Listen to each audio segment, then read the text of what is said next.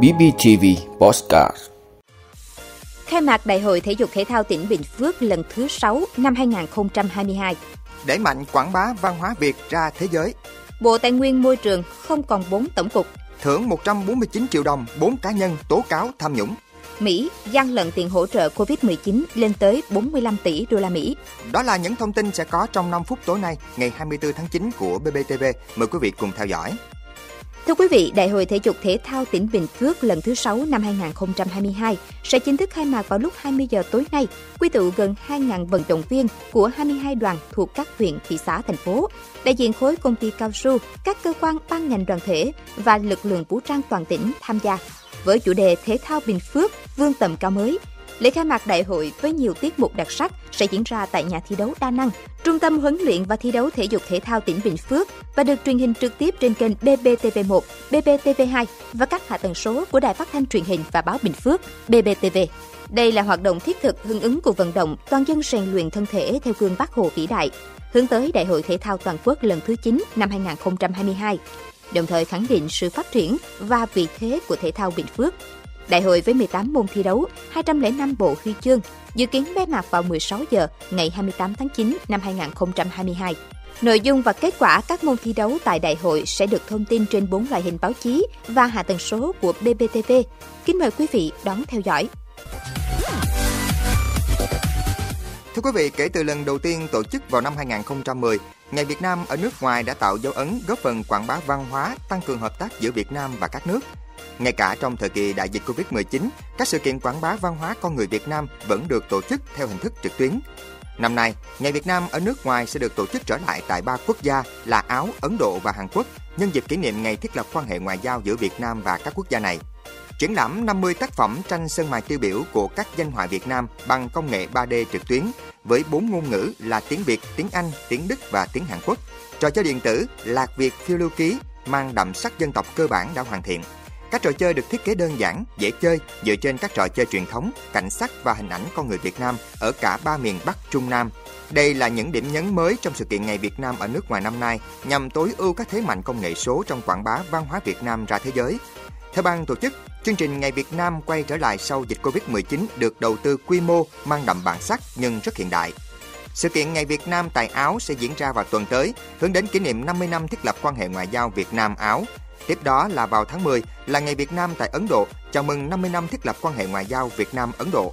Và tháng 11 hướng đến kỷ niệm 30 năm quan hệ ngoại giao Việt Nam-Hàn Quốc. Các chương trình không chỉ góp phần thắt chặt tình cảm hữu nghị giữa Việt Nam và các nước, mà còn gửi đến các nước hình ảnh một Việt Nam tươi đẹp, giàu bản sắc và phát triển năng động. Thưa quý vị, Chính phủ vừa ban hành Nghị định số 68/2022 quy định nhiệm vụ, chức năng, quyền hạn và cơ cấu tổ chức của Bộ Tài nguyên và Môi trường. Theo đó, cơ cấu tổ chức mới của Bộ Tài nguyên và Môi trường không còn 4 tổng cục gồm Tổng cục Môi trường, Tổng cục Địa chất và Khoáng sản, Tổng cục Quản lý đất đai, Tổng cục Biển và Hải đảo. Chỉ có một tổng cục là Tổng cục Khí tượng Thủy văn.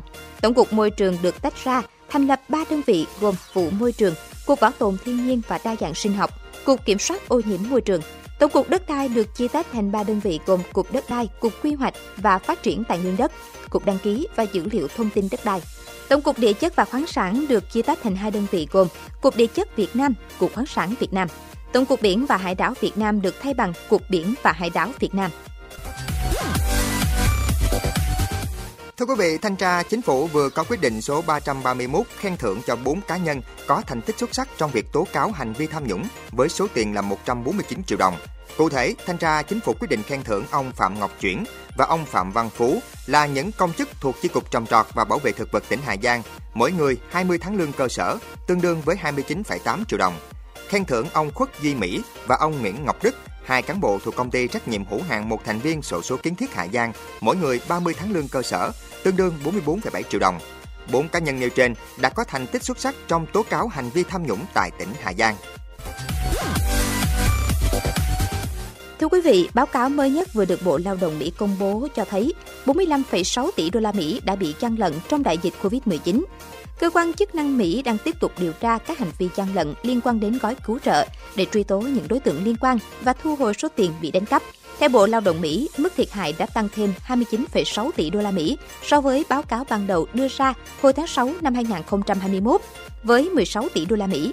Các đối tượng đã lợi dụng các gói viện trợ COVID-19 để bon rút hàng chục tỷ đô la Mỹ của chính phủ, phổ biến nhất từ các chương trình bảo vệ tiền lương, hỗ trợ người thất nghiệp hay viện trợ thực phẩm cho người dân. Những kẻ lừa đảo thậm chí sử dụng hàng trăm ngàn số an sinh xã hội của những người đã chết hoặc những tù nhân không đủ điều kiện để nhận tiền hỗ trợ. 47 bị cáo đã bị truy tố tuần trước với cáo buộc ăn cắp 250 triệu đô la Mỹ từ gói viện trợ cho trẻ em. Đến nay, Cục Điều tra Liên bang Mỹ đã tiến hành hơn 3.850 cuộc điều tra, thu hồi gần 2,3 tỷ đô la Mỹ bị gian lận. Trước đó, Mỹ đã chi hàng ngàn tỷ đô la Mỹ hỗ trợ cho người dân và doanh nghiệp ảnh hưởng bởi đại dịch COVID-19. Bộ trưởng Bộ Tư pháp Mỹ mới đây nhấn mạnh rằng Mỹ sẽ tiếp tục truy tìm và quy trách nhiệm với những đối tượng lợi dụng đại dịch để trục lợi, qua đó bảo vệ quyền lợi của những người dễ bị tổn thương và tính toàn vẹn của các chương trình được cấp quỹ từ thuế của người dân.